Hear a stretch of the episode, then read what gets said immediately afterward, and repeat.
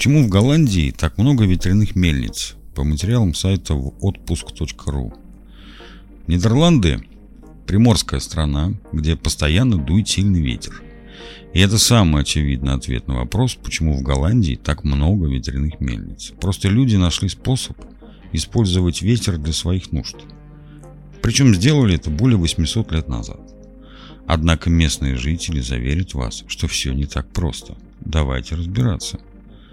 Вы будете удивлены, но мельницу изобрели не голландцы.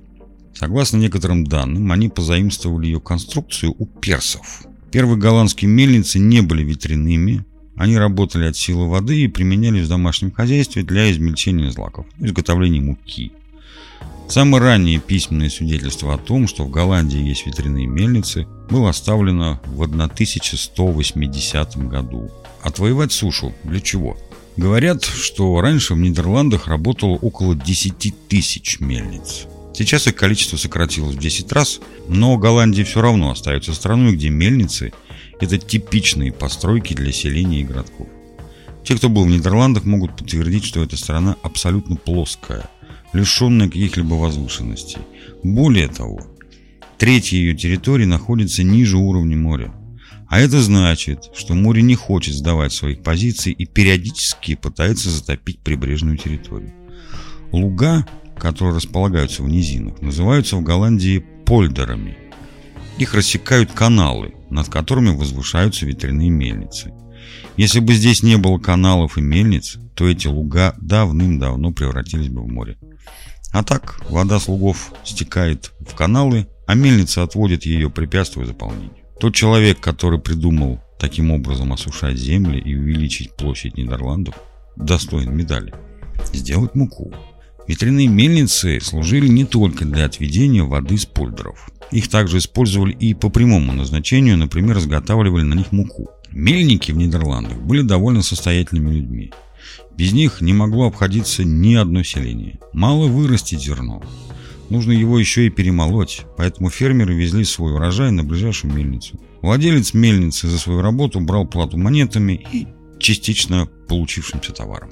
При каждой мельнице в старину работал магазинчик, где продавали муку, и от покупателя отбоя не было. Посмотреть, как все было устроено на мукомольной мельнице, можно в городе Лейден, где до нашего времени сохранился старинный ветряк «Де Волк». Ныне он превращен в музей, Туристам показывают нижние этажи, где проживали хозяева. Здесь сохранилась обстановка на начала 20 века. Торговую точку, где продавали муку пяти сортов. Мастерскую, где чинили сломавшиеся детали оборудования мельницы. Элеватор, который транспортировал сырье и муку. Амбары для хранения муки. Жернов, выточенные из специального материала. И галерею, когда, откуда открывается замечательная панорама Лейдена. Последний владелец этой мельницы, Вильям Ван Рейн, был уверен, что состоит в родстве с самим Рембрандтом. Однако не смог это подтвердить документально. Отец знаменитого художника одержал сначала одну, а потом и несколько мельниц в Лейдене, так что предположения Вильяма ван Рейна не лишены здравого смысла. Мукомольные мельницы использовались не только для изготовления муки, но и для отжима масла. Для получения масла подходило множество сельскохозяйственных культур – рапс, подсолнечник, арахис. Мельницы сначала устанавливали на плотах, чтобы избежать их простаивания. Если ветер подует в другую сторону, плот просто разворачивали, и мельница могла продолжать работать дальше. Позднее голландцы придумали делать подвижную верхнюю часть мельницы, которая стояла на берегу. Мельник был своеобразным капитаном, который в случае необходимости с помощью специального штурвала разворачивал свой корабль по ветру. Заготовить древесину. Некоторые мельницы использовались для изготовления древесины. Мы говорим о Голландии, которая всегда славилась своими кораблестроителями. Лучшие суда изготавливались на верфях в регионе Занстрик. Именно тут находились самые мощные промышленные мельницы.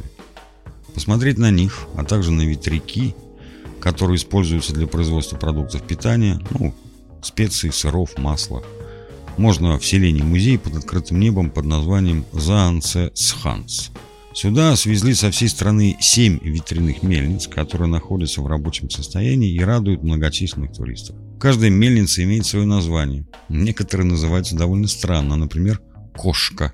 Все мельницы управляются одной компанией, но при этом имеют своего представительного менеджера мельника. Его можно узнать по одежде в старинном стиле.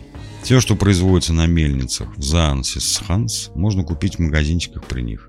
Тут есть вкуснейшие сыры, деревянные башмачки, пряности и так далее. Еще одно место, где можно увидеть сразу 19 ветряных мельниц, это городок Киндердейк. Все они работают в летнее время, поэтому от туристов в этот период тут нет отбоя. Суровая современность. В наши дни тысяча сохранившихся с давних времен ветряных мельниц в Голландии простаивает. Большинство превращено в музеи, и все эти старинные сооружения оживают лишь один день в году, на праздник ветряных мельниц. И он выпадает на вторую субботу мая. В оставшиеся дни года электричество получают с помощью ветряных турбин. Их тут очень много, потому что ветер все еще считается ценным ресурсом, который грех не использовать. Интересно, что местный железнодорожный перевозчик, чьи электропоезда работают на электричестве, выработанном ветряными турбинами, придумал себе очень остроумный слоган, который звучит так. «Прокатимся с ветерком».